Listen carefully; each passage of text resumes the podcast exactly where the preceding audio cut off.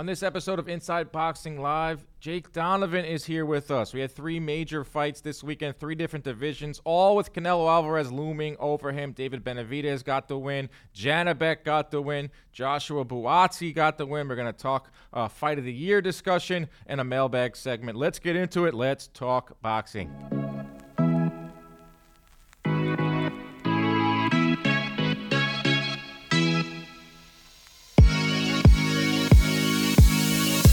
Is up, everybody? Welcome into another edition of Inside Boxing Live. I am your host, Dan Canobbio. Got a fun one planned for you today. Jake Donovan is on the show, great writer over at Boxing Scene. He was there in Arizona this past weekend to see David Benavidez' destruction of David Lemieux. We're going to talk about everything that's going on at 168.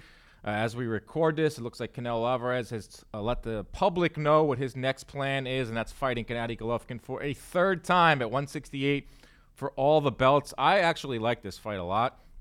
I was on the fence about it uh, before the Bivol fight. I, I, didn't like, I didn't understand why we needed to see a third fight. You know, five years after their their second one, especially a second fight that I thought Canelo won. Uh, I had uh, Golovkin winning the first one, but the fact that Canelo's coming off of a loss uh, the fact that uh, Golovkin hits hard and he's willing to stand and trade, and he could potentially hand Canelo a second straight loss and send his career into a real tailspin. This is a big fight now. This has a lot of good storylines. Obviously, I want to see Canelo fight uh, a Benavidez. I want to see Canelo fight a Jermall Charlo. There's other fights I want to see Canelo in next. But if you're going to give me Golovkin, a fun trilogy fight, if we learned anything from the uh, trilogies and if we learned anything from Fury and Wilder fighting for that third time, that was arguably the best fight of the three. Uh, you know that Golovkin can hit. You know that he can take a punch. Can he take shots to the body? Can Canelo bounce back? Fun fight at 168 pounds uh, this fall. Benavidez takes out Lemieux, uh, stunning fashion. Uh, I thought that Lemieux would last a little bit longer. Obviously, I had uh, Lemieux, or excuse me, Benavidez winning in round 7 to 12. That did not happen. We'll talk about uh, what goes on at 168 with, with Jake Donovan. Janibek, uh, a guy from Kazakhstan, uh, could be the future king at 160 pounds uh, by process of elimination. He had a huge win on ESPN. We'll talk about that with Jake as well and what's going on at 160. You got champions at 160 that are no longer going to be fighting at 160 or moving up to 168. Then, of course, uh, 175 pound uh, picture, which is a little clear, a little more clear because uh, I don't think Canelo is going to be uh, hanging around 175 too long. So uh, the champions there are going to have to fight each other, or you th- you would think uh, that they're going to fight each other. Before we get to Mr. Jake Donovan, I got to tell you about Manscaped. Sweaty sack summer is approaching, and it's time for you to prioritize the comfort of your crotch. People, th- you know, sweaty sack summer is not approaching. Sweaty sack summer is here. this past weekend in New York City, it was very hot. I was at the Yankee game, sweating everywhere besides my crotch. You know why? Because I was wearing the new boxers that they have for us. Uh, so breathable, it's like gills for your groin. They've even trademarked the jewel pouch, so you know it's serious. I think it's time you invest in your family jewels. I think it's time, and it's time to do it now. So let your bulge breathe. Get 20% off and free shipping using code BOXING at manscaped.com. That's code BOXING. Now, I also have right here the ball deodorant that uh, Manscaped sent me. It is a great, great product. Uh, this past Saturday was at the Yankee game, sweating profusively, but had the boxers on, the Manscaped boxers, felt phenomenal, felt cool down there. Also, after the game, you know, I had to go to my, my, my you know, the, the rest of the night. So I didn't have time to shower. So I threw on some of this Manscaped Crop Preserver ball deodorant and I went on about my night and I felt good. I felt great. You know, let's just say you're on a date with your partner and catch that manscape on the wristband of your underwear. It's almost guaranteed to raise some eyebrows and act like a billboard on the highway to Pleasure Town. They also have the Lawnmower 4.0. It's the best electric trimmer for below the waist grooming. Please, guys, stop. Do not use the the trimmer that you trim your beard with down there. That's just wrong. Come on, we're adults. Get the Lawnmower 4.0. Uh, the underwear is great. It's a great, it's just a, fantastic company and a fantastic product. Manscaped. Use code BOXING and you get 20% off free shipping. That's manscaped.com, code BOXING. With that, let's get to Jake Donovan. All right, let's bring in our guest this week, Jake Donovan, BoxingScene.com, one of the best guys covering the sport right now. And the reason I love Jake so much, besides his great reporting, is that despite being out of New York for close to 20 years, still maintains the New York accent, stays true to his roots. I That's right. love that. What's going on, Jake? Not much, Dan. Still got my New York uh, uh, area code as well, so kept the six three one. Yep. and that's true because when we saw each other a few weeks ago for Taylor Serrano, you showed up on day one, decked out in New York Knicks gear. Like I sure did. Yeah. I didn't know like if I was at home or looked like a tourist, but whatever, man. It's the one place where I could wear all of that. There so we go. You just got back from you were in Phoenix for David Benavidez yes. versus David Lemieux. We were talking off air about uh, the atmosphere there. It seems like they're building something special. I know Top Rank did a few shows in Arizona, uh, underutilized market, in my opinion, but it's pretty clear that they like their boxing and they love David Benavidez. Yeah, what was uh, a pleasant surprise about that? Um, there was a little bit of a risk because you know ticket sales were a little bit slow going into fight week, but you know the promoters had to be reminded that Glendale, apparently, which is right outside of Phoenix, is a very big walk up town. So they said, you know, even if it's like 3,000, 4,000, don't worry, the fans will turn up. And sure enough, they turned up. They had um, the, the upper deck, you know, uh, sectioned off, but the lower bowl was completely full. And even like the early guys, the guys from Mesa and, you know, the surrounding parts of Phoenix, they brought their fans. And it was just, it was rabid all night, whether there was 100 people in there or I, I think it was close to 6,000 by the by the time the main event rolled up. So it was yeah, it was a really good atmosphere. Fight week was terrific. Every event was well attended. So yeah, they're, they're doing a really, really good job. Yeah, Benavidez walkout, which probably lasted longer than the fight, but it was something special. I mean, you felt something different in yeah. the air, and that was that was really nice to see. But we're gonna talk about the three main events this weekend. The three main events also took place in three different weight classes, Jake, but they all had ties to Canelo Alvarez, of course. Yeah, 160, 168, 175. It looks like Canelo has tipped his hand a little bit as we record this. It looks like uh, he says he will be fighting Gennady Golovkin uh, sometime in the fall. But let's start with where you were this weekend with David Benavidez' destruction of Lemieux. Now, I thought that Benavidez was going to win this fight big. Did not think it was yep. going to come that fast. Uh, Benavidez right. told me last week, and he, I'm sure he's told this uh, to you as well. And boxing fans have seen this if they've been watching Benavidez fight. It's that you know he's not a one-punch knockout guy. He's an accumulator. Right. He's a guy that will break you down. But he landed that quick left hook that staggered uh, Lemieux in the first round and got him out of there. But I said this once Benavidez gets going and once he lets those hands go, he is a great combination uh, puncher. A great performance for Benavidez. Yeah, I, I, guess it depends on your viewpoint. I mean, for what Benavidez wanted to accomplish, this was a fantastic styles matchup.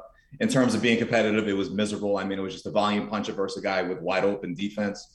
Um, I, am with you. I, I, knew it was going to be a brutal knockout. I thought it was my my pick was six rounds or less, maybe five rounds or less. When I saw you know David Lemieux showed up with you know the dad bod at Friday's weigh-in, I was like, all right, maybe this one won't be competitive at all. But yeah, he found that opening early. I think he even surprised himself. Once he found that opening, it was just like uppercut city. I mean, he had to, you know, you're, you're the punch that guy, you know, but it, I don't know how many uppercuts he threw in those, you know, less than three rounds, but that had to have been his dominant punch for the fight. So, uh, you know, David Lemieux, he said he was going to do everything he could do to, you know, he wasn't going to win, but he did as much as he could to win. So, you know, I guess somewhat credit to him for lasting as long as he did. You know, his skin didn't completely fall apart, but yeah. it was, uh, you know, but David, uh, I was, you know, I like what David Benavidez did. He was there to give his fans a show. He said he wanted everyone to leave entertained. That was his mission, and it was mission accomplished in a, in a, very big way. And the thing I appreciate even before that is that the way he handled Fight Week he was very responsible with his time. You know, appreciate his fans, um, engaging with the media. You know, he he handled it like a, a, rising star, which is what PBC is grooming him to be. He said he wants to become the face of boxing in Arizona. That you know, really like two hours away is you know Oscar Valdez has Tucson, but that's really about it in the Phoenix area. So he has a very big opportunity, especially with the real estate that PBC owns at 168. Yeah. He, ha- he has a huge opportunity to become a star, and especially in his childhood hometown. It's a few things from your response there. It's like he is one of the top guys the PBC has to build around. Yeah. Uh, it's pretty Absolutely. clear. It's also fans. I don't know if if you take a look around, like he's only 25 years old. Yes. Benavidez yeah. has been around for a long time. He said he went pro in 2013 when he was like 15 or 16 years old. So you know, a young guy, and you're right with him in terms of uh, being media friendly. I said this to him last week when I had him. I was like, Ben, you do a lot of interviews, and you don't just give you know BS answers. You're you're very respectful. That's going to go a long way too, because uh, you know you want to get your story out there. So uh, I thought it yep. was a great performance. It's sometimes it's about how you win uh, when it's a mismatch like that. We don't want to see you, you know, we've seen guys go in there and play with their food, you know, get a right. decision win. That's not enough. You know, sometimes you got to go in there and get your guy out of there spectacular fashion so you can start banging the drum for some of these fights that we want to see David Benavidez in. We're going to talk about that next, too. 168 yeah. pounds uh, is loaded.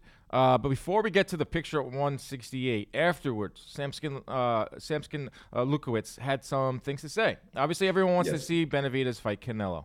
Uh, he says that's not realistic. He said just stop. Whether that was just a way to get headlines, whether that was a way to entice Canelo, get under his skin, he says that Benavidez, Benavidez will be back in November against either Plant, uh, mm-hmm. Charlo, or, or David Morrell. What did you make of those comments from Sampson Lewkowicz uh, saying that Canelo is, is not going to be any time in the future?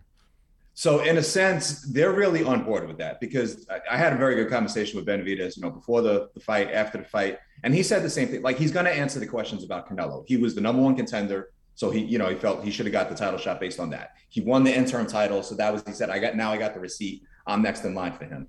But he understands the reality that Canelo was on his own path for 22. He told us he's on his own path for 2022. David gets that. That's why, you know, they went to PBC and said, I want to fight all these guys that we have. I want to fight all the names you mentioned, Caleb Plant, Jermall Charlo, David Morrell. That's his checklist, perhaps even in that order, or maybe if you want to flip Morrell and Charlo. But so that's what Sampson is getting at. He's like, you know, you keep asking us questions about Canelo. David's gracious enough to answer. Sampson's not going to answer those anymore. It's like, look, Canelo's not going to fight us. You know, these are the fights that are going to happen. So let's get excited about. And all three of them are damn good fights. You know, because if you think about it, if Caleb Plant doesn't fight um, Benavidez after he beats um, uh, uh Anthony Dirrell, who is he going to fight? Mm-hmm. All these guys, it's like, who is their next option? Like, if they don't fight David, or if they don't, like, are we excited about Caleb Plant and David Morrell? It's probably a good fight, but it, it, like David Benavidez has become like the driving force. Jermall Charlo as well. I think once he moves up, you know, he can be the A side of a big fight, even if he doesn't fight Benavidez next. But you know, these are the fights that we should be asking about, not just everyone standing in line waiting for a Canelo shot. Right. And even if all the sanctioning bodies did their job and properly enforced their mandatories and had good mandatories like David Benavidez, he would still be last in line because the last mandatory that Canelo actually made was against Avni Yildirim, which that right, yeah, let's not even go there. But before that, Caleb made his IBF mandatory against Caleb Truax. So Zach Parker is actually next in line if Canelo had to make a mandatory. So Benavidez would still be waiting out that title yeah. shot. So I like his attitude that he's not going to sit around. He's not going to take more fights like what he's had. That he wants to fight the big guns at 168. PBC has these guys.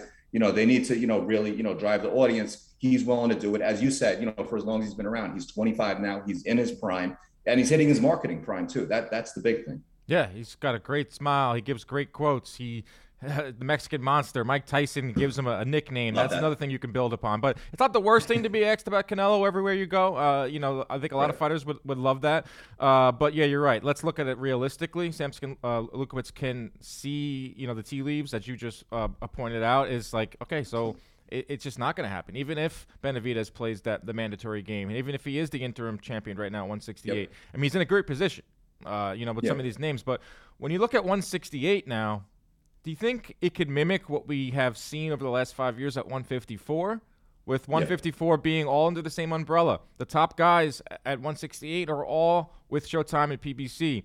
It's Benavidez, Plant, Charlo, Morrell someone like the domino has to fall first, and it's either going to be Benavidez uh, versus Charlo. But if you take a look at it with Charlo, I think he's going to wait this out a little bit because if Canelo goes down to 168, I can see Charlo Canelo as a, as a safe landing spot. But my question for you is, do you think yeah. we can see what we saw at 154 within the PBC Showtime umbrella play out at 168?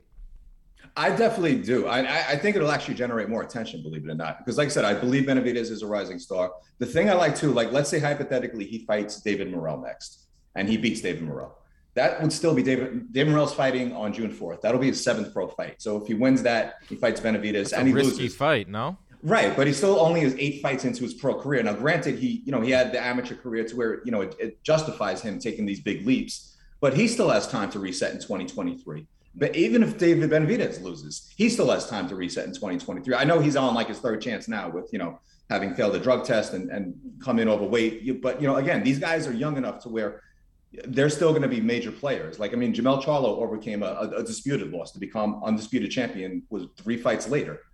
So, you know, these guys, it's like a loss isn't going to ruin them. A, mm-hmm. a, a draw isn't going to ruin these guys. So I, I could definitely see 168, especially with PBC mixing and matching the right way yes, uh, from the rest of the year, 2023, maybe even to 2024, a lot of good fights on the horizon. Yeah, I said 154 is like could be with boxing like could be you know like it, it could be uh, everything that's right with the sport. You know Absolutely. top guys facing top guys. Someone loses whatever next guy next guy up next and and just keep playing it all out and it's still playing on right now. It's been going on for like five years now. You know next guys yeah. step up whether it's Fundora whether it's Tim Tszyu you know Brian Castano pretty much came and, and burst onto the scene. We got one guy in Jermell Charlo. That can play out at 168 um, yep. what do you think is next for all these guys? If you could play matchmaker if you could you know look into your crystal ball what would you say is next for Benavidez? like what are the what are the next two or three fights for for all these guys?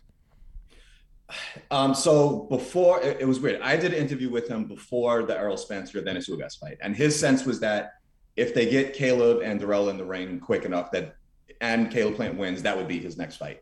Then the whole thing happened with him and Charlo. You know, they they went after each other. You know, at uh, ringside for the Spence Ugas fight. So after that, he kind of got the sense, you know, what, maybe this Charlo fight does have some some traction to it they're making a very strong push for David Morrell, believe it or not. So if David Morrell, believe I, I, it is. It's crazy. Riskiest of the of all of them, right. right. It's like Six what do you gain? Right. Yeah, exactly. So I guess for them, with it had Benavidez, well, Benavidez he did win. Had Zach Parker and Demetrius Andrade for it. That was supposed to be for the WBO interim title. Mm-hmm. whoever won that, WBC and WBO already agreed to create, like, have them fight. They're calling it a unified mandatory challenger. As ridiculous as it sounds, at least it's one less guy standing in line, you know, waiting for a Canelo fight. Yeah. So that same theory would be applied if David Benavidez, David, um, excuse me, David Benavidez fought David Morrell. You have the secondary WBA title holder, the secondary WBC title holder. Again, one less guy standing around waiting for the winner of Canelo and Triple G3, which, as you know, we're, we're speculating will be the fight. So I, I, I can see that strong push for that. Now, especially, we don't have a date yet for Plant and Dirrell. It I think it should be announced soon, but if that fight takes place any later than July, that's not a realistic option for November.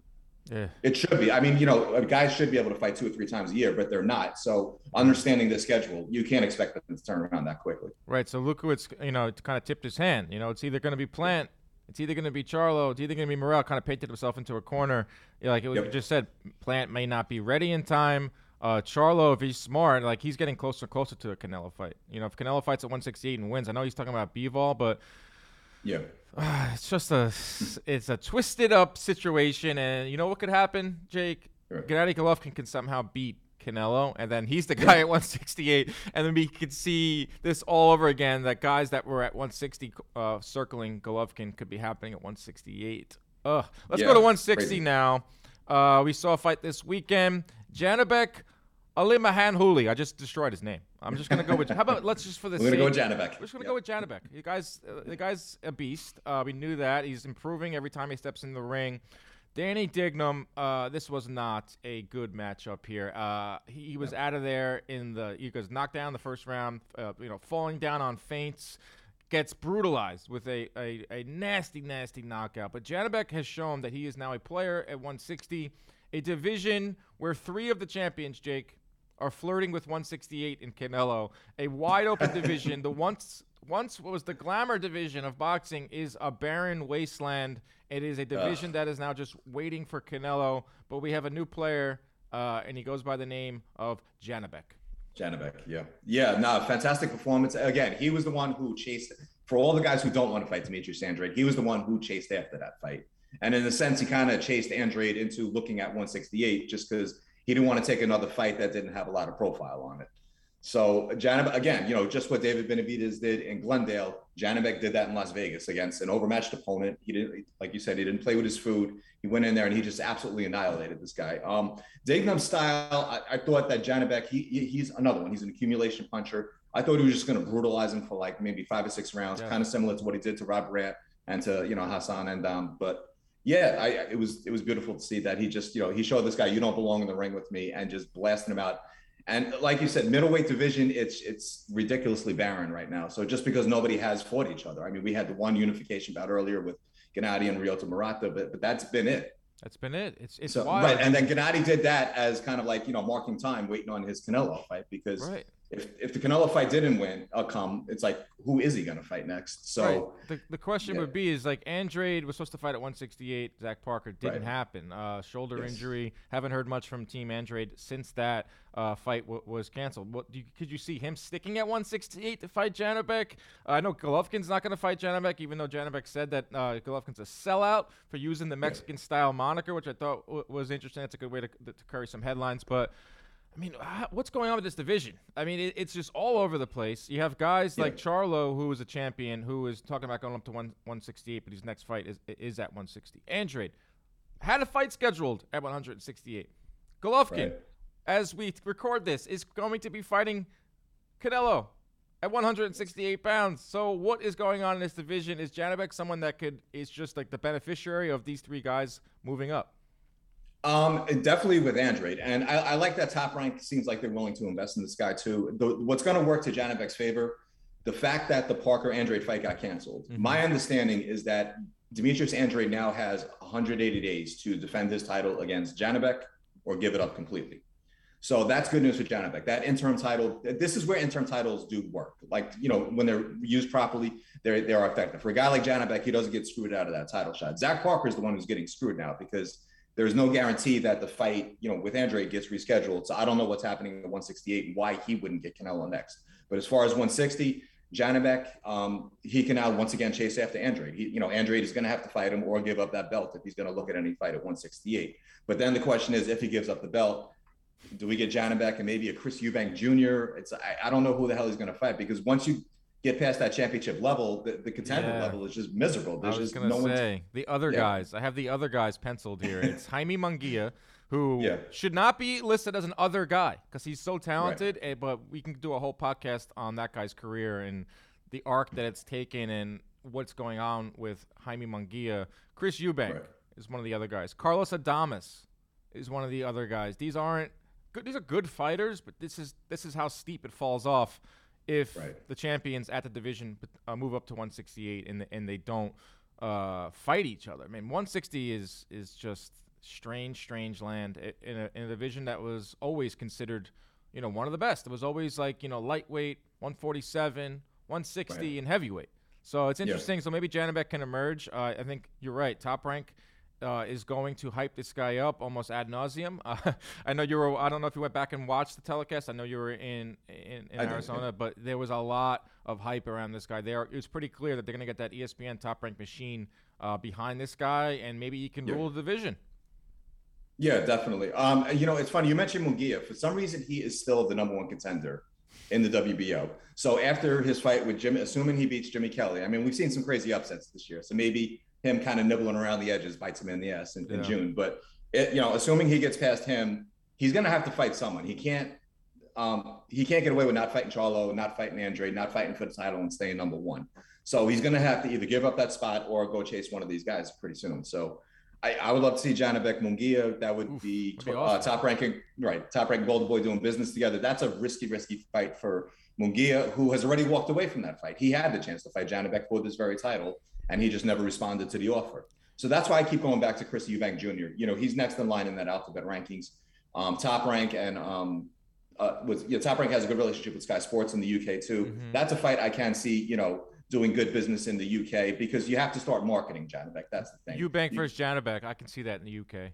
You know what? Yeah, and that, Andrade, the fact that Andrade is a uh, free agent, um, you know, he could he's got some leverage. You know, if he decides I want to stay at 160 maybe top rank ESPN throw him a bag and it's like overpay him, give him a three fight deal, and maybe one of those fights is, is Janibek. could you see that playing out? I know that's kind of like pie in the sky, but I'm just kind of spitballing here in a division yeah. that has very uh, it's very up in the air.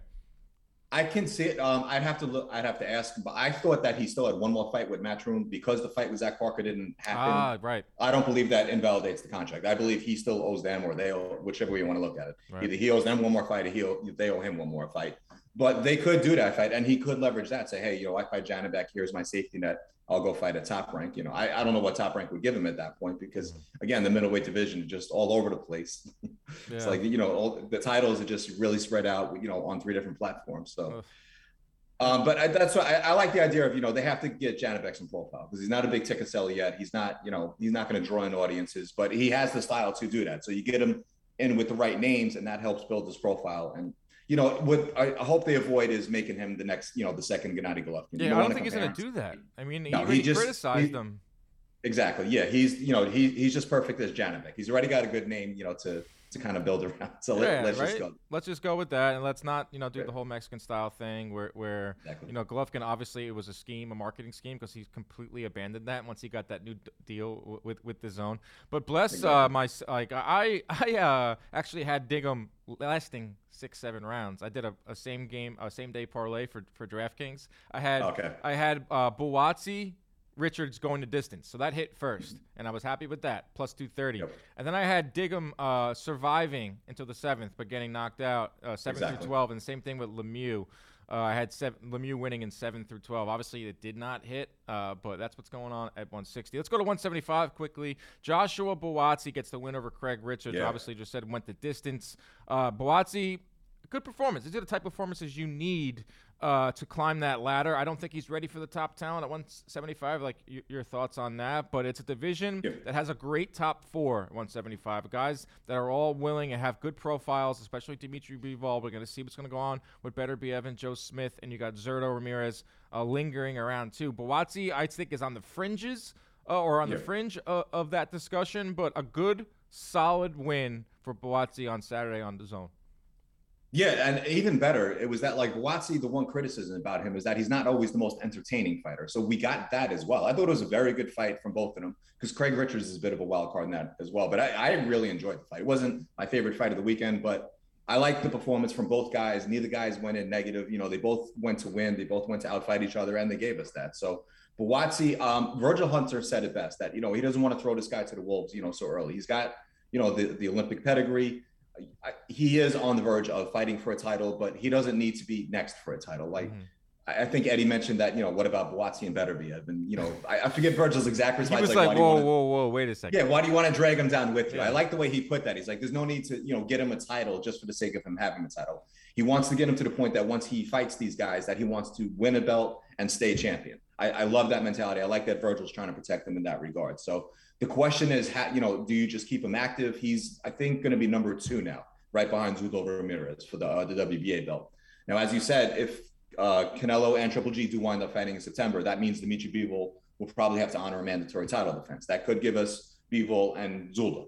So that would leave Buatsi. It's like, what do you do with that ranking? He's going to fight, want to fight at least once or twice more. Whether yeah. the second fight is a title shot, you know, you just got to keep him active. So, do you risk him in against like a Callum Smith? You know, I'm trying to think mm-hmm. of like the, the guys that DAZN could throw at him because Callum, I think, is number one. You know, is he going to wait out Beterbiev than Joe Smith? He's the number one contender of the WBC. So, yeah, I, I can see those guys kind of do what everyone else is doing at 168, waiting on Canelo. I think a few guys are just going to kind of wait out their title shot. None of them should mm-hmm. risk it. Right, but 175 so, is a division where I think we won't see Canelo out for a while, and it's a division where these guys aren't waiting for Canelo. Whereas 168 160. Yep. Everyone's got that you know ticket out, waiting for Canelo to choose them. 175, exactly. I think, is the division yep. where they don't have that cloud hanging over them. Where Beterbiev and Smith are obviously fighting June 18th. Uh, Zurdo, yep. Circuit. These are all good fights, but I do agree with you, Buatsi.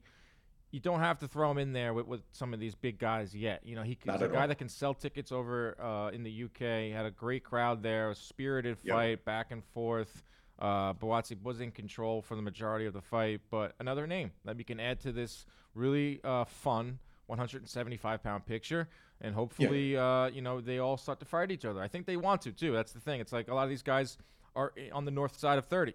Uh, Beterbiev looking yep. for big fights. Joe Smith obviously will fight anyone. Zurdo will fight, will wants big fights. I mean, Golden Boy's yep. pushing the, the, the, hell out of him, and then you add Buatsi uh, with the whole UK and Eddie behind him. Fun division, really, really fun eh, division. All right, uh. Jake, let's. Um, I'm sorry, not to dive too far. But one name I did want to throw out there, and he just won on Friday night. Jean Pascal wouldn't be a bad fight yeah. for uh, Buatsi. Well, he's always, yeah, he, he's ruined a lot of guys' careers, and you know he's also been beaten by some very good fighters. So that would be, you know, Buatsi could maybe like find his Dimitri Bivol moment with with Pascal, where you know he's he's coming in off a big win off a uh, Fan Long. You know he's probably going to want a title shot, but again, the belts are kind of tied up. They're going to have to wait their title shots. Anthony Yarde will probably get the next shot at right. the Beterbiev and Joe Smith winner. So these guys, I, I, think that, that I would love to see that fight maybe within the next fight or two for Buatsi. So I would also I want to see Buatsi like maybe 20 and all. That's when he fights for the titles, and he could be fighting for the undisputed championship by that point. There's a lot going on at 175, a fun division. Uh, let's yeah. talk about before we say goodbye. Uh, last week,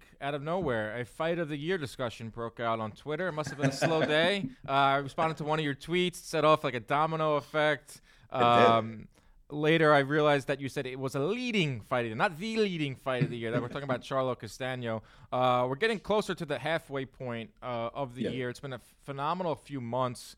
Um, fight of the year discussion. Uh, there's not something you have to have in May or, or, or June, but it is fun to, to talk about. Right. Um, my top three right now in no no order. Oh, I, let, let, me put it in order just so I can get it on the record here. I got Fundora Lubin number one. I got Wood Conlan number two, and I got Charlo Castaño number three. These are all great fights, close fights, title implications. One's an undisputed fight. You know, one was like an eliminator of sorts for the WBA. One was another one was uh, an, an, eliminator of sorts too for the WBC or, or whatever it was with Fundora and Lubin. But that's my order right now. What do you got? Uh, pretty much the same thing, and I'm assuming we're limiting it to men fighter. Well, that's another. My next question right. would be that. Gotcha. Well, because the female fight of the year is slam dunk. Yes. But yeah, as far as the men's, it's weird. Like the order you just mentioned, um, Lubin Fundora finished dead last in that little poll that I did. Uh, you yeah. know, the four fights I listed. Um, but I'm with you. To me, that was the, the best fight of the year. Um, I, I, guess it was as significant as Wood Conlan. I just felt it had more ebb and flow, uh, a little higher skill level. Mm-hmm. Wood Conlan was like is always going to be remembered for its amazing ending. You know, Wood you know, he was dead to rights. And then all of a sudden, out of nowhere, dropped Conlan in the 11th and then just completely knocked him out in the 12th. That's what put that in the fight of the year discussion. But it seemed like Conlan was kind of running away with the fight up until Wood had that great surge late. Charlo Castaño, the reason why I mentioned it, the first six rounds were like, it was somehow better than the first fight. Yeah. It was, to me, I was like, okay, this is the fight of the year. It's like if it keeps up this pace. To It's to Jermell Charlo's testament that it's not the leading candidate mm-hmm. because he he started to pull away in the second half. So that's what drops it down on the list, but it still has to be in that discussion. But I'm with you. For now, Sebastian Fundora and Erickson Lubin is my fight of the year pick among the men. Isn't it a great thing that we have like four or five options yes. and we're in May and we have a loaded exactly. uh, June and July and we expect yep. the second half of the year where Terrence Crawford and Errol Spence are going to tangle. We're going to see right. Usyk and Joshua get in there again. We're going to see some of the bigger names that fought earlier this year fight their second fight uh, of the year. So that's like what it means. To, I know it gets it's a it's a volatile question. It's on Twitter. There's not a lot of nuance on Twitter, but right. you know you say, listen, like we're, we're getting huge fights. It's, it wasn't a knock on Charlo Castaño. I just think Absolutely. that you're right. Your your point there, where Charlo erased all doubt, and it kind of yeah. went from a very even fight, a close fight for six rounds, to the yeah. point where Charlo just just put his foot on the gas pedal and, and got him out of there. Still great atmosphere for an undisputed fight. Uh, Absolutely, awesome stuff from there. Now, next question for you. You're part of the Boxing Writers Association. You have a, a picture of vice president of Boxing Writers Association. That is correct. Yes. Okay, so will Taylor Serrano be part of the men's fight of the year, or will it be its own category. Because I feel like there hasn't been a fight in the women's division that in this discussion to be with with the men. Because if that's the case if Taylor Serrano was added to the men then we have ourselves a whole new conversation here. Yeah so it's weird. The only category where we really vote on um like female fighter is the fighter of the year category. So like Amanda Serrano won it last year. Katie Taylor won it two years before that. Right. Claressa Shields won it before that. But that's the only female exclusive category. And like none of them have ever been nominated for like you know, like any, you know, like for example, just um, Jordan Maldonado is not the named, you know, trainer of the year for right. training Amanda Serrano. So they, have never been in the fight. This is the first time where I've seen the BWA, like, you know, they, they tweeted out that this fight will be nominated among the men. Wow. So I, it's, I, I don't know how I feel about it. I mean, it, it, should be in the discussion already. I just don't know why we haven't done it. I mean, because Mikaela Mayer and Maiva Hamadou should have been in that discussion Absolutely. last year. Terri Harper and Natasha Jonas the year before. It's like there's been, yeah, we know there's been just these amazing fights. Katie Taylor, Delphine Persoon, both fights really, but especially that first one. It's like I, I don't know why we're picking this. I guess because of the historical significance. You know, it's like okay, it has to be in the discussion, but maybe it is time that you know we we have to expand the, the male and female awards. If we're still going to uh, uh, give out a male fighter of the year and a female fighter of the year, then we have to expand, you know, those other categories as well. Otherwise, it has to be all inclusive in every single category. I, I agree there, but you're right. It's just like, look, the sport. I mean, women's boxing is growing every day. I mean, this is a, a breakthrough year for women's boxing. It hasn't always yeah. been the case. There haven't haven't always been three or four fights to choose from for uh, women right. fight of the year, but now we have that. So if you have a yeah. chance to, uh, where we know going forward, hopefully, I mean, I don't see it going backwards, where there will be five or six to choose from so they can have their own category. But that's interesting, Taylor Serrano being yeah. included with, with the men this year because, I mean, you were there, I was there. I mean, you don't have to be there to, to know what how special of a night that was. That right. is the uh, clear runaway fight of the year uh, for me. Uh, yeah, I was gonna say men or female. it, it is, and maybe that that is another reason why maybe it's you know it has to be in that discussion because it is so much better than every other. To me, that is the fight of the year for every reason you just mentioned, like yeah. the significance. It was the undisputed championship, the two best female fighters in the world going at it, just the atmosphere. I mean, I, you know, I'm Irish. My wife's Puerto Rican. I grew up around Boricua culture, so like that was like a perfect storm of like all these worlds colliding in New York, no less. Right, and your wife so, was like, into just, the fight, so that means a lot. Yeah, exactly. Like texting me, like, "Oh my god, I can't believe." It. So, yeah. yeah, I mean, that was yeah, that was like it was the fight of the year. It's arguably the event of the year as well. So no, I mean, it, maybe... it had so much pressure. There was so much pressure on those two ladies to deliver because if it ended up being a dud, it, you know, it would have set yeah. back sport. It would have set back women's boxing, but it over delivered as for yeah, it over delivered. Well, and Eddie Hearn and Jake Paul had to deliver too because you know for as much they you know we know everybody loves those two. So I thought it was as big, much as everything. Talk- everything went right. You were there at all the press conferences. You were there at exactly. the weigh-ins. Everything felt different. Uh, I was yeah. just like, man, I hope the fight delivers, and we kind of knew it would on paper. You know, uh, yeah. you know the power of Amanda and the the perseverance of Katie. They're gonna fight Absolutely. again, maybe fight three times because that's just they're just perfect for each other. But that's right. yeah, that's an interesting debate, and uh, I think that's something that will rage on for the next uh, couple months. A fun debate. I mean, this is good. We're talking about the health of the sport. The fact that there are Absolutely. five, six, seven uh, fight of the year candidates in May is a, a really, really yeah. good thing. All right, Jake, Always I appreciate the yep. time, man. Uh, this was fun. Let's get you back on again soon. Absolutely. Keep that New York accent. Uh, don't ever change. Hopefully, the Knicks uh, can remain or get back into the playoff contention, and we can all be happy. Yeah. But thanks a lot for coming on. Dan, thank you so much. It's a pleasure being on here. Really appreciate it. All right, great work from Jake Donovan. Very thorough conversation on what's going on in three different weight classes. Hopefully, we see some clarity. Last week, we introduced Mailbag Monday, and it was a great success. So we're going to bring back Mailbag Monday again. I got some great questions here. Uh, you know, tweet at me uh, on Sundays or even now. We'll get next week's going too. Um, but our first question comes from Slime Recruit. He says, "Do you truly believe that Canelo Benavidez is unlikely? Do you think, being the, uh, the challenge-seeking champ that he is, Canelo will be willing to take on the Mexican monster. Well, after talking to Jake and, and, and figuring out everything that's going on uh, with the mandatories and Canelo getting the blessing from the WBC, you know, to, to fight uh, Golovkin and everything that's going on with everything else, I don't think it's going to happen anytime soon, but I do think it happens. It's a matter of time.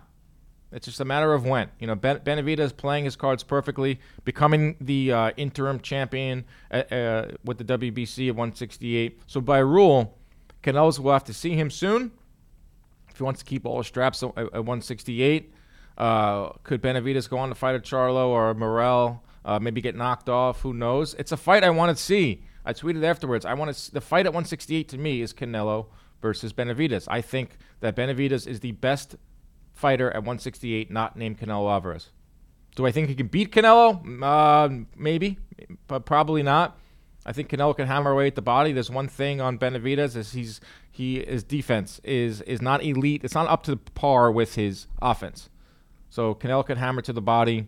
You can get a win, but it's pretty clear to me at 168 the man other than Canelo is, is David Benavidez, and and Canelo's going to be asked about it everywhere he goes now.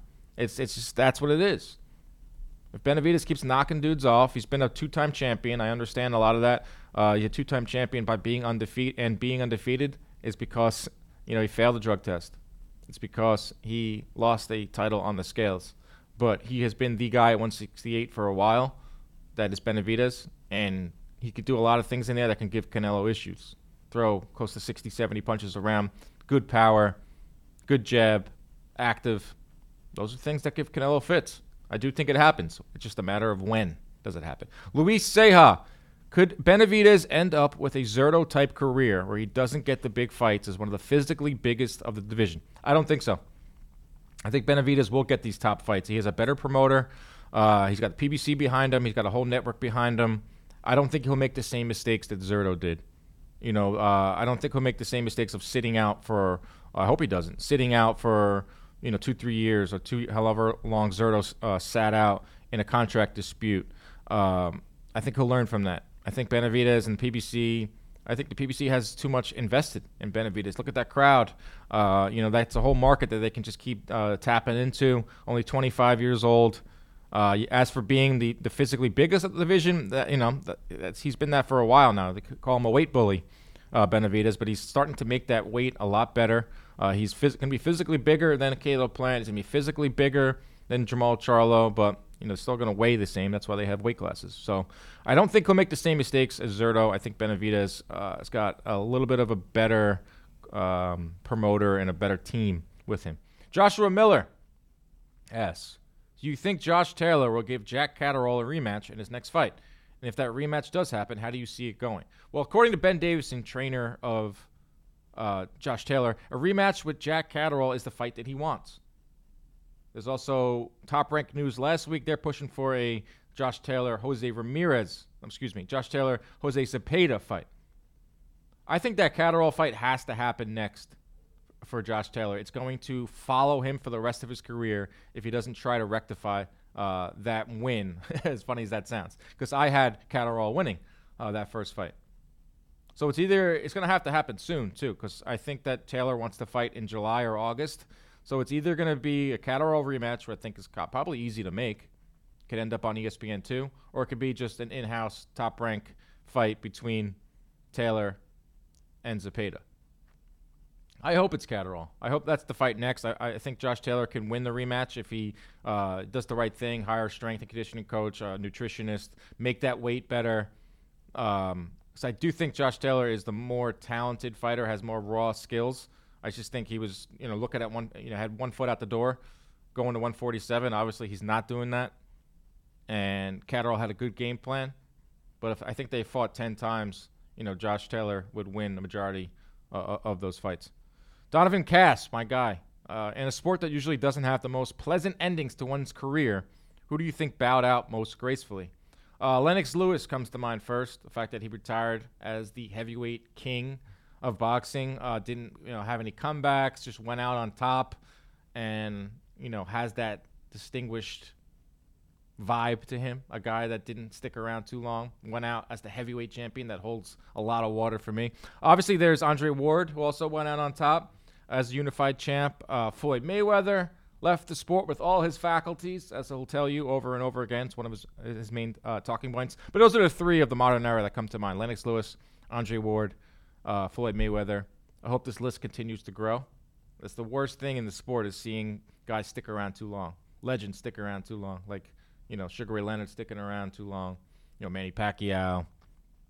I mean, you can go on and on uh, Mike Tyson losing in an exhibition fight, or Mike Tyson losing uh, the last couple fights of his career. Evander Holyfield. I mean, I could sit here for, for days talking about fighters that stuck, uh, you know, went on too long and uh, kind of embarrassed themselves. Finally, last question comes from David Cushion. I know where this question's going. Dan, what is your favorite fight from any of the Rocky and Creed movies? For me, it's got to be Rocky's rematch with Clubber in Rocky 3. Great fight, Clubber versus Rocky 3. I got to go with Rocky Ivan Drago, Rocky 4, Russia, Christmas night, Cold War is lurking over the fight. It ended up being an outstanding one too. Drago, I actually ran went back and did the stats on this. Drago ended 61 of 72 punches in the first round. You don't see that type of percentages anymore. Rocky only threw 21 punches in the first round. Total domination from Drago. Then round two came. Rocky, you know, he dug down deep. Finally landed something on Drago. Not only landed, but cut Drago. And then Drago went on. Back and forth, 12, 13, 14 rounds. Just when you thought it was going to be over for Rocky, he lands 17 of 18, give us, giving us that final stand for the ages. Knocks out Drago, wins the Cold War, wins the, over the crowd in Russia. For me, will always be Rocky 4. It will always be Rocky versus Drago. There isn't any wrong answers here besides Rocky versus Thunderlips or Rocky Balboa, the fifth uh, inst- installment of Rocky, which absolutely sucked. There it is, Mailbag Monday. There it is, our episode for the week. Shout out to Ronnie Jerez for producing this show. He graduates from Seton Hall this week. Got a job waiting for him here at John Boy. What a life. What a life from young Ronnie, the producer. Uh, thanks to Jake Donovan for coming on the show. And thank you for listening. We're going to be back Thursday with a very, very special edition of Inside Boxing Live on the road. That's all I can say right now. It's a secret, but you'll be you'll be hearing about it on Thursday. Thank you, everybody. Catch you next time.